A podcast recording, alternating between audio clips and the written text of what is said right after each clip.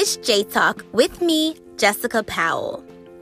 Welcome to all of my new listeners and to everyone returning for your second episode. Welcome back. This first week of launching my podcast has been absolutely exciting.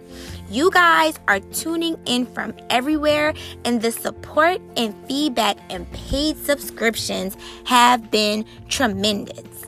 You guys are pressing play time and time again from Spain, Belgium, Bahrain, Japan, and South Africa.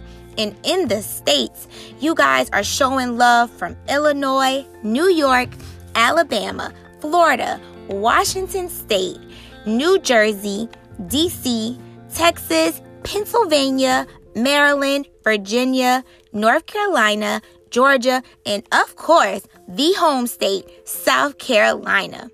I appreciate all of you. Now let's do it again.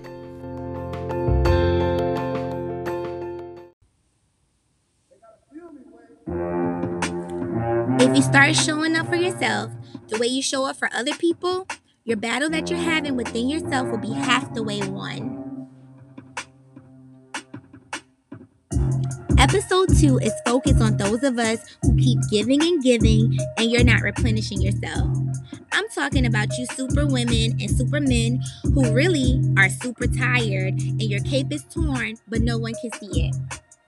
You cannot keep people pleasing, running on empty, feeling unappreciated, feeling incomplete, and losing yourself, all while you're trying to come to everyone else's rescue, giving things to people that you can't afford and that you actually need for yourself, and finding a way to distract yourself and psych yourself out of what you deserve and what you actually want. Here are three things that I urge you to try. One, Take the time to love on you more. Truly search yourself and get to know yourself. And you need to find out what makes you go. Some of us truly have a hectic life that there's no escaping or pausing, but you must find the downtime that's only centered and dedicated around you. You also need to spend more time just simply doing things that you just like that makes you excited. Two, become okay with saying no. Once again, become okay with saying no. Saying, I'm not interested, I don't want to, or I just simply can't. So many of us think that we were called on this earth to help everyone all the time. You can't. It's draining. You have to find a balance. People will only need you as much as you continue to show them that no matter how many times they call, that you're going to answer that call every time and for everything sometimes you just have to let somebody else carry the load.